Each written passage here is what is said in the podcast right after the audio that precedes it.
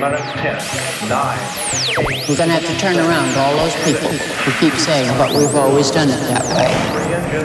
It's our young people that are going to have to do it. One, zero, and liftoff. Welcome to The Ongoing Transformation, a podcast from Issues in Science and Technology. Issues is a publication of the National Academies of Sciences, Engineering, and Medicine and Arizona State University. We feature new essays most days on our website at issues.org. I'm JD Talasek, the Director of Cultural Programs of the National Academy of Sciences, and on this episode, we're in conversation with photographer James Balog and climate scientist Katharine Hayhoe. James has been capturing images of our relationship with the natural world for nearly four decades. And Katharine is the chief scientist for the Nature Conservancy and a professor at Texas Tech University. Both James and Katharine have been thinking about the impacts of climate change for a long time from very different perspectives. Katharine and James, welcome. I'm glad you're with us. Thank you. Good morning. Thank you for having us. James, could you tell us about how you became a photographer and what inspired you to create the Earth Vision Institute to use art and science to help us think about our impact on the environment? Well, you know, for me, all of this comes out of a, an entire lifetime of being interested in the outdoors. You know, ever since I was a little boy, that was my main area of interest. I had to go to school and do all the things we do in school, but it was really being outside that animated me and got my spirit stirred. And um, that led into um, into a lot of mountaineering all around the world. That led into studying earth science and doing a master's degree at the University of Colorado's Institute of Arctic and Alpine Research. And that really is the foundation that eventually, you know, several decades later, took me into the Extreme Ice Survey. But in between, those late 70s works in science and then the extreme ice survey which began in 2005 i did a lot of projects that were around endangered wildlife around america's forests uh, went to a lot of different glacial areas and photographed them from a scenic standpoint for different assignments for national geographic or smithsonian or outside or whatever you know whoever the client was. And I, I resisted going into photographing climate change for a while because I couldn't figure out how to do it in an interesting way. On projects where I spend years doing my own essentially personal production of the work, I want to look for something creative, something novel, something that, that kind of takes you to a new level of perception. I couldn't figure out how to do it. And one day I got a, an assignment from the New Yorker to go to Iceland and photograph glaciers. And that was in 2005. That assignment led to an idea that I then took to National Geographic, and that led to an assignment that took me to the Extreme Ice Survey, and that was 15 years ago. And here we are, still still talking about uh, ice and, and receding glaciers and climate change. Well, I think it's interesting because, as you mentioned, I mean, you started down this path studying science as a, as a scientist. So you kind of come with this sort of informed uh, knowledge. I wonder if you could talk just a little bit about the ICE survey because it's not every day that we meet an artist whose work is actually cited and quoted in research papers and used within you know the, the science community as much as yours. The Extreme Ice Survey has been a project of looking at uh, receding glaciers. One of the uh, the essential pieces of the project uh, has been a series of time lapse cameras that were semi permanently installed around the termini of various glaciers around the world. The sites included uh, positions in Alaska, Glacier National Park in Montana, Greenland, Iceland, Austria, South Georgia, Antarctica, and Nepal. And at any one time, we have had as many as 43 cameras out. The network has shrunken quite a bit because of um, funding issues, staffing issues, and frankly, it's been a long time that I've been working on this, and it's time to do some other things as well. Uh, but there are still some cameras in the field. And um, what the cameras have been doing is photographing every half hour around the clock, as long as it's daylight, making a record of how the landscape is changing. At the same time, there's a lot of sites where I've revisited these places every few years, essentially put my camera in the same position, whether it's up in the air in a helicopter or down on the ground where my old tripod holes were. And I look at, you know, one frame versus another frame three years later versus another frame three years after that, how the landscape has changed. The total archive of imagery right now is somewhere pushing 2 million pictures. Uh, we're still in the process of editing, cleaning up, consolidating, cataloging, but that seems to be where the numbers are going. It's about 2 million frames between the time lapse and the conventional landscape uh, studies. That is really incredible, James. So, Katharine, let's let's hear from you. How did you find yourself as a climate scientist and uh, and, and living in Texas too? I might add that's that's an interesting place to be working. And I'm a scientist who does a lot of communication as well. So a bit of a similar arc to James there, starting starting with the science, but then recognizing that when we're talking about connecting it to people's lives, there's more to it than just data and facts. We have to engage people's hearts, not just their brains. And often we can do that through art, through imagery, through storytelling, through connecting things to people and places that people are familiar with, or places and people that they aren't and really evoking that sort of more emotional response. So I began in science. My dad was a science teacher. And so I grew up thinking that science was the coolest thing you could possibly study. I mean, who wouldn't want to know why grass is green or why the sky is blue or why polar bears have black skin? So I was studying astronomy and physics as an undergraduate student. I was preparing to go to graduate school to study astrophysics. I was already doing research with professors looking at variable stars and galaxy clustering around quasars. And I needed an extra class to finish my breadth requirements. I looked around and there was a brand new class on climate change over in the geography department. I thought, well, that looks interesting. Why not take it? Fateful thoughts. So I did, and I was completely shocked because I had, you know, grown up, growing up in Canada, I learned about climate change and I learned about it as sort of a package of environmental issues. So, biodiversity loss, air pollution, deforestation, climate change, issues that are serious and bad, issues that environmentalists care about and environmentalists try to fix, and the rest of us wish them well and watch their documentaries. That's sort of the way I thought about climate change. But in taking this class, I was completely shocked to find out, first of all, how urgent climate change is. It is already here now, it is not a future issue. But what really changed my perspective was learning that climate change is not only an environmental issue, which of course it is, but climate change is truly an everything issue. As the US military now calls it, climate change is a threat multiplier. So it takes issues of access to food and water. It takes our infrastructure and our economy and our national security. It takes our health. And most important of all, it takes issues of poverty and justice and suffering and hunger and inequality, and it exacerbates or magnifies them to the point where we can't fix anything that's wrong with this world and with our society if we leave climate change out of the picture. The way I think about it is climate change is not a separate bucket in our row of issues that we care about and we're trying to work on. Climate change is the whole in every single other bucket. So, no matter who you are, no matter what you care about, no matter what you're working on, if you're trying to fix something, anything, we are not going to be able to fix that if we leave climate change out of the picture. So, that's when I decided to become a climate scientist. And in, in, my naivete as a student, I thought, well, it's so urgent. Surely we'll fix it soon. And then I can go back to studying galaxies. and that was a very long time ago. I think at this point, if we fixed it and I could quit, I would probably open a yarn store, something that has nothing to do with science and policy and politics. But that's how I became a climate scientist. And I decided to do policy relevant research because I knew that people needed to make real life decisions today that was informed by science in terms of preparing for the impacts we can no longer avoid, in terms of the motivation for reducing our emissions. I led uh, the first study for California, and I think the first study in all of North America, that explicitly compared the difference between a higher versus a lower carbon future. And of course, what is that difference? The difference is our choices. It's human agency that will determine whether our future looks like this or this. But how do we know what choices to make if we don't know what we're going to avoid, what the benefits are of action today? So that's why I became a climate scientist. That's why I focus so much of my work on helping decision makers make real life decisions. But then I moved to Texas.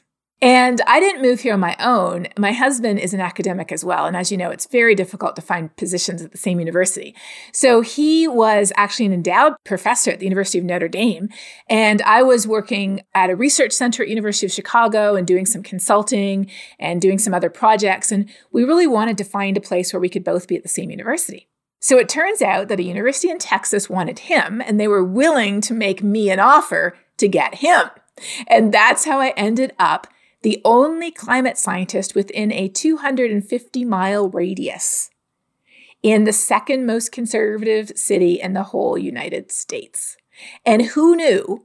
But it turned out that that was the perfect place to be a climate scientist if you really wanted to understand First of all, how climate change is affecting people. Texas is the most vulnerable state in the country to climate impacts. If you really want to understand, second of all, the potential for clean energy, Texas is number one in wind and number two in solar of all states in the US. And even most importantly, if you really wanted to understand why people are rejecting 200 years of basic physics because of their politics, living in West Texas is the perfect place to be.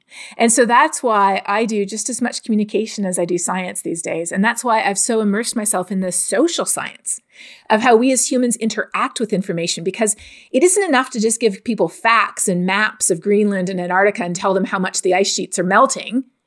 People need to understand why that matters, how it affects them personally, and most importantly, what they themselves can do about it. So that's why my latest project was to write a book called Saving Us, not saving the planet, because the planet will be orbiting the sun long after we're gone. But quite literally, it's us. We're the ones on the chopping block. Our civilization is most at risk. What city in, in Texas are you based in, the university?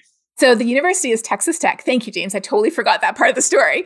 It's Texas Tech University, and it is in the city of Lubbock, Texas. If anybody's curious, the most conservative city in the US, according to the survey I'm quoting, was Provo, Utah, home to Brigham Young University, and I have spoken there too. And the second is Lubbock. Well, I've been down in that country quite a bit, and I picture you being pictured by the residents of that area as being some sort of hippie, liberal, crazy wiggy outlier. I mean, you you're not working within the, the main intellectual framework that that part of the world works within. So is that good for you? You've already touched on that. It gives you a chance to understand what the other folks are thinking about, but does it make it problematic? It absolutely does. And first of all, may I say how much I like the adjective wiggy? I think I'm going to have to use that in the future. Although this this hair is all my own as of today. Yes. So moving there was really interesting because I'm a Canadian and I already had moved to a different country, which was the United States. But then I felt like I moved to a different country, which was Texas, especially West Texas, not Austin, not big metropolises like the DFW area or Houston. You really hit the nail on the head, James. It is not easy at all. In fact, I get hate mail on a daily basis. Daily handwritten letters, typed letters, phone calls, attacks on social media. I have a rule I don't read the comment sections online. And I have another rule I don't answer my phone when I don't know who's calling.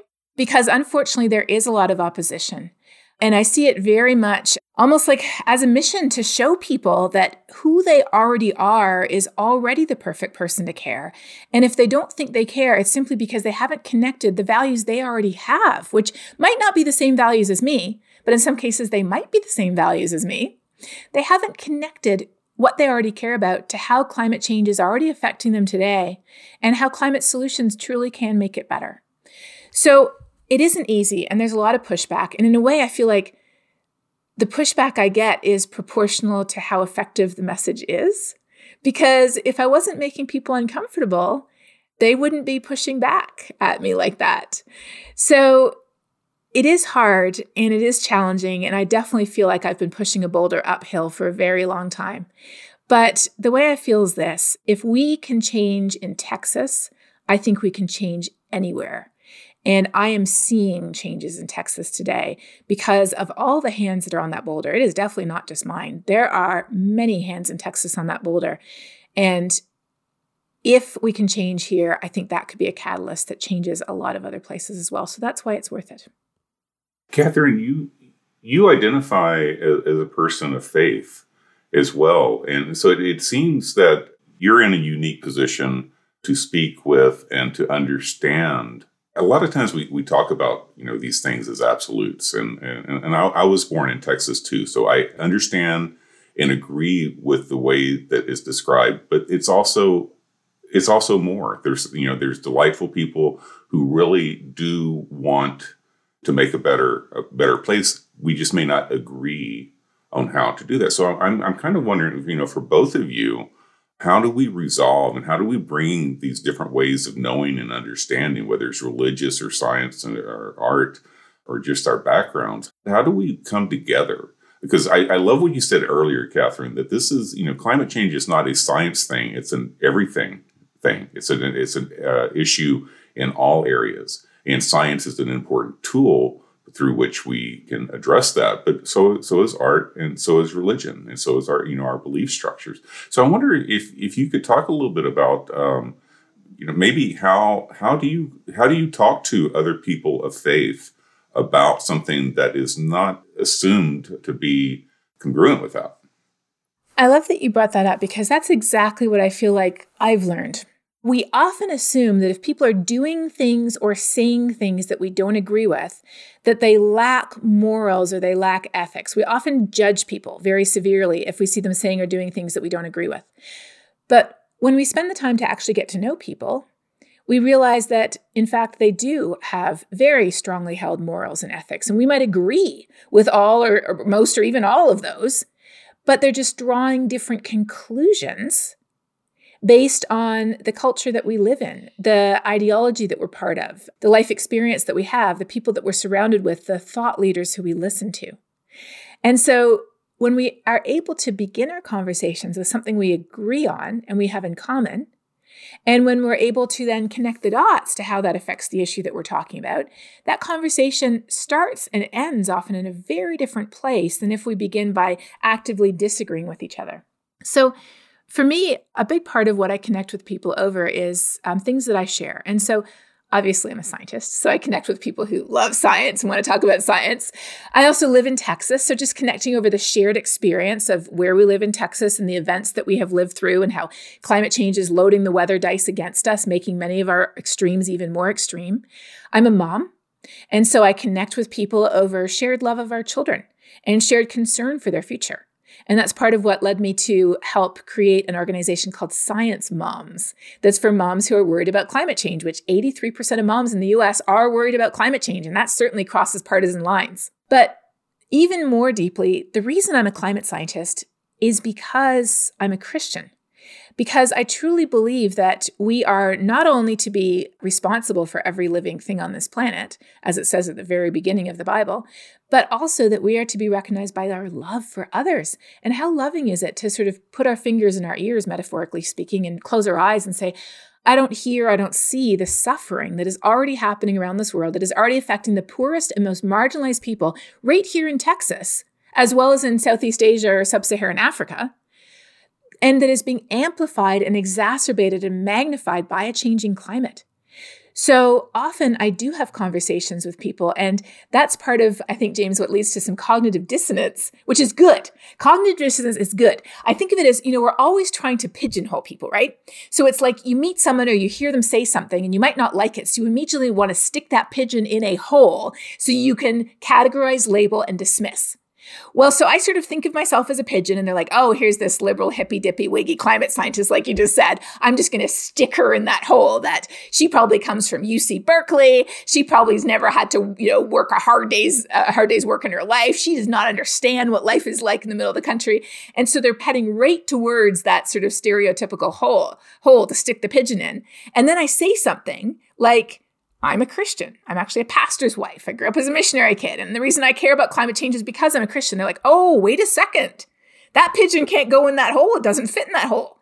So then people have to listen to you for a little bit longer to figure out where to put you. And the longer they listen to you, the more opportunity there is to find those points of connection, those shared values. And maybe they might end up having to create a completely different hole because this pigeon does not fit in any of the holes they thought it did. And that hole might be a lot closer to what they care about than the hole they were going to put you in, which is way over there. I want to talk a little bit about questions of belief because I think that that's that that word and everything it implies is so much at the heart of this issue. And this question of belief versus thinking came to me when I was on I was on a flight about 10 years ago and I was reading a big stack of science papers that I had photocopied. I was coming back from Greenland or someplace and the man opposite me on the aisle looked over at me and said, What are you reading? And I told him it was a stack of papers about climate change. And he said, Oh, do you believe in that? You know, as if to say, Are you what kind of an idiot are you? And I said, right. No, I think climate change is happening based on the information that's in these papers. And he said, Oh, that's interesting. Well, I don't believe in climate change, but I live in Minnesota. We've been having tornadoes up there. We never had tornadoes up there before, and we have these floods now. And so I've been thinking that maybe climate change is real. I said, well, exactly the point. So what I've come to is to express in an awful lot of the public presentations I do that we need to get away from the notion of do you believe or not believe in climate change? And many, many, many people, I would say a significant majority of people, still use the word belief. I believe in climate change or I don't believe in climate change when they think about these, when, when they speak about these things. And I think it's critical that we get away from the notion of belief. My impression and my semantics are that belief is a really good thing to apply to issues that are unknowable, that are spiritual, that are about things we can never know about.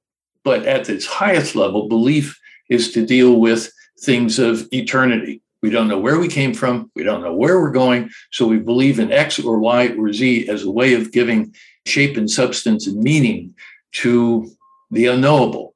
But climate and the changing environmental system in the Anthropocene I don't think calls for a belief system. I believe it calls for a thought system. Uh, it, it, thought to me is a more important way, thinking is a more important way of looking at where we are than belief is. And I'm curious to, to hear you parse that out. Well, I'm it's a podcast, so you can't see how widely I'm smiling, but I love what you said so much because you're the only person who I've said, who I've heard parse it out so clearly other than what I do myself. I I have given entire presentations at Christian colleges or chapel services where I literally begin by stating I do not believe in climate change. That's what I've done too. Actually, I've had a number oh. of shows where I started with that on the stage and people are are like back in their seats, like, where are we? What's going on? I thought this guy was talking about climate. Exactly. Um, so, so what I what I go on to do, and I definitely take a theological perspective on this for people who would identify as Christian, um, and that's so important. Is you know starting wherever people are at and continuing with that frame of how they think about things. And so, being somebody who is from that environment, I then say, well, let's look at the definition of what belief or faith is. So in the Bible, there's actually, you know, a whole chapter in the book of Hebrews that talks about what faith is, and faith and belief are very similar. It says, faith is the evidence of things that we hope for, of matters or proof of things that are not seen.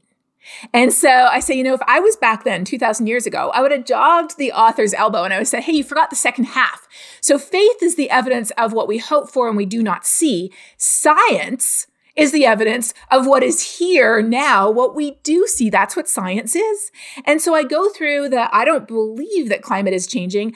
I think it is based on here is the evidence. I don't believe that it's humans. We've looked at every other thing that there is out there, and we know that according to natural factors, we should be getting gradually cooler right now. And I don't believe that it's bad. I know it's bad, and here's why I know it's bad. Here's what's happening right here where we live that's affecting you today, like that man from Minnesota. And and you can identify with that. But what I believe is, I believe that we need to fix it as soon as possible because my motivation for wanting to fix it comes from my heart. It comes from really recognizing that, again, the most marginalized peoples right here in the US, as well as on the other side of the world, are being most affected by it. And I believe that we humans have responsibility over every living thing on this earth. And I really believe that all of us, no matter who we are, no matter how we identify, we truly want to, deep down, care for others and have compassion for others and have empathy for others. And when we help people, when we're part of a solution, we feel better. And part of the reason why we see so much resistance is because people don't see how they can be part of a solution in a way that's consistent and compatible with their values. So I end with what is what is my favorite verse in the Bible, which is a verse that talks about our emotions. It says, God has not given you a spirit of fear. So when we experience fear, which we so often do, right, on both ends of the spectrum, so there's fear of what's going to happen if we don't fix climate change, which is a completely justified fear, in my opinion. And then there's, on the other hand, denial is based in fear. It's fear of solutions that's motivating denial. It's not rejection of basic physics we've known for 200 years. If it was, they would also reject airplanes and stoves and fridges, but they don't. They only reject climate science. So that's how we know it isn't the science. They're just afraid of what it would look like if we fixed it. So it says God has not given you a spirit of fear, but rather a spirit of power, which means agency, the ability to act, which is the opposite of what fear does. It paralyzes you. A spirit of love, to think about others and care for others. And then, this is my favorite part, a sound mind to make good decisions based on the information that science gives you. And is that not what climate change is? We can tackle climate change being empowered, having agency to act, caring for others, and with the sound mind that's informed by science. I have a question I would love to ask James, which is for many years now, I have used your movie, Chasing Ice, in my classes as required viewing. And because I'm curious, I always ask my students, what part of this module, in terms of the lectures, the readings, the activities, or the viewings, really stood out to you? And I have to say that most times they pick a scene from Chasing Ice. Often it's when the glacier falls into the ocean, just crashes into the ocean. But sometimes it's different parts of, of that movie. And they talk about how, you know, it, it wasn't just the facts and figures and statistics about what is happening in Greenland or Antarctica or anywhere else that hit them. It was just that visual, visceral image that hit them right in the chest and made them realize that this is real and this matters and this is incredibly powerful. So I imagine that what I'm saying is not new to you. I imagine you've heard this from many people. So what do you feel like you've learned from that process? And you mentioned that you're actually making Chasing Ice 2 now. What did you learn from that process that you're now putting into practice today in terms of really engaging people and helping them understand how real this is, how urgent it is, and why it matters so much? Well, it's it's amazing. You know, you and I are circling around the same issues in very, very similar ways. It, it's really great to be with you having this conversation. You mentioned a little while ago about about the relationship between faith and science. I think about the relationship between art and science. I've come to realize, you know, that science is accessing one part of our cognitive processes, let's call it the left side of your brain, supposedly, that's quantitative, rational, uh, response to measurable things, whereas art is supposedly the right side of your brain responding to subjective, intuitive, emotional experience. The images themselves, but the stories that go with them, provide uh, sort of a human connection that those dry numbers simply don't many years ago, I, I heard an anthropologist on, on, the radio speaking about how the signal characteristics of the human mind are that we look for patterns and we seek stories about those patterns. Well, science is the patterns, and, and art uh, is basically the expression of the stories uh, about those patterns. So when those two things come together, light bulbs go off. But the key part of it, the secret sauce, is that the imagery and looking at guys uh, risking their lives in these dangerous places for the sake of collecting the story really touches people. And you know, I've heard over and over again that that one part in Chasing Ice where uh, you know I've wrecked my knee and I'm on crutches out there at, at, midnight shooting uh, uh, icebergs really uh, affects people because so many people have had injuries and so many people have been beaten down psychologically the way I was. And I just refuse to let myself not get a good picture from that trip. And people appreciate that somebody put their neck on the block for that. It's, it's human, in other words, and they enjoy that. And in the meeting that we're having on Monday, one of the debates will be this broader thing we talked about earlier that all these different issues of environmental change are connected with climate and they're connected with the human condition. And it's vitally important that we understand things in that holistic uh, fashion.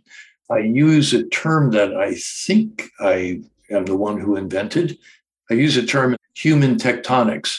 You know, we know about the concept of plate tectonics, that the earth is broken into these rock slabs and they're crashing into each other and it makes earthquakes and volcanoes and whatever. But um, I, I propose that humanity is its own form of tectonic force. And uh, so I use the word human tectonics to express the collective accumulated uh, weight of all of these things that we do. Our population multiplied by our needs for survival multiplied by our desires for affluence and multiplied by our technologies. You multiply all that stuff together that's an incredible amount of force on the biological system, maybe not on the continental plates, but certainly on the biological system and on the air and the water and the weather.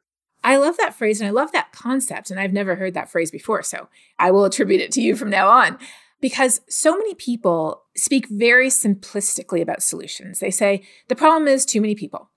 Just get rid of the people and we'll fix the problem. Well, okay, if you got rid of all humans on the planet, sure, that would fix the problem. But as a human myself, I would like to see my children continue into the future and grandchildren and so on. But the way you put it is clearly human population is part of it, but there's so many other plates at work to where we know now that the 3.5 billion poorest people on the planet have produced 7% of our carbon emissions.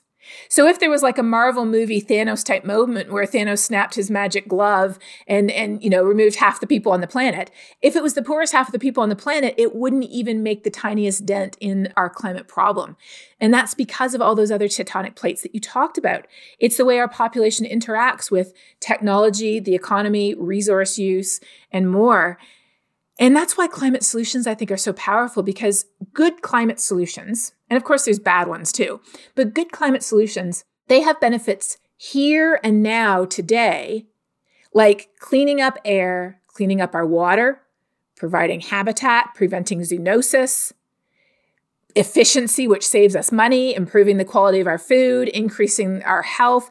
They have all these win win win win wins. And then, oh, they help with climate change too. It's almost like an afterthought, like, yeah, they'll help with climate change too. But there's so many good things to do today that we have every reason to do. It's incredibly frustrating when we see the obstacles to sensible actions today that give us healthier lives.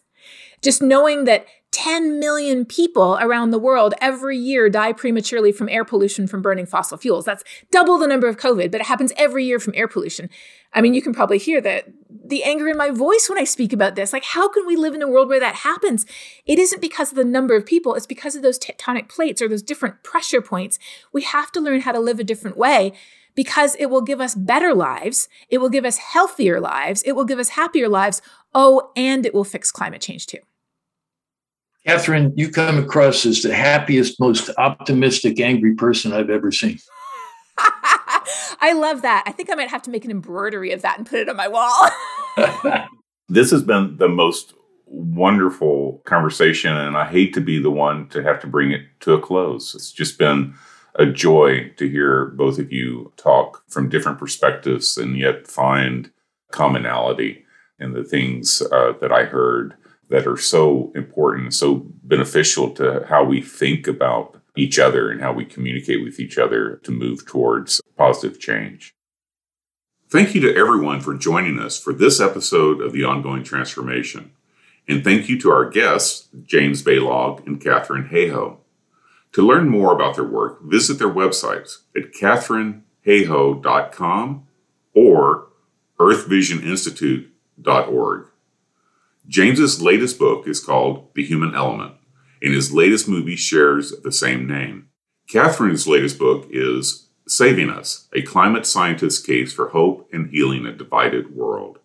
And you can find her on all social media platforms. Find links to these resources and more in our show notes. Please subscribe to the ongoing transformation wherever you get your podcast. Email us at podcast at issues.org with any comments or suggestions. If you enjoy conversations like this one, visit us at issues.org and consider subscribing to our magazine. I'm JD Talasek, Director of Cultural Programs at the National Academy of Sciences. Thanks for joining us.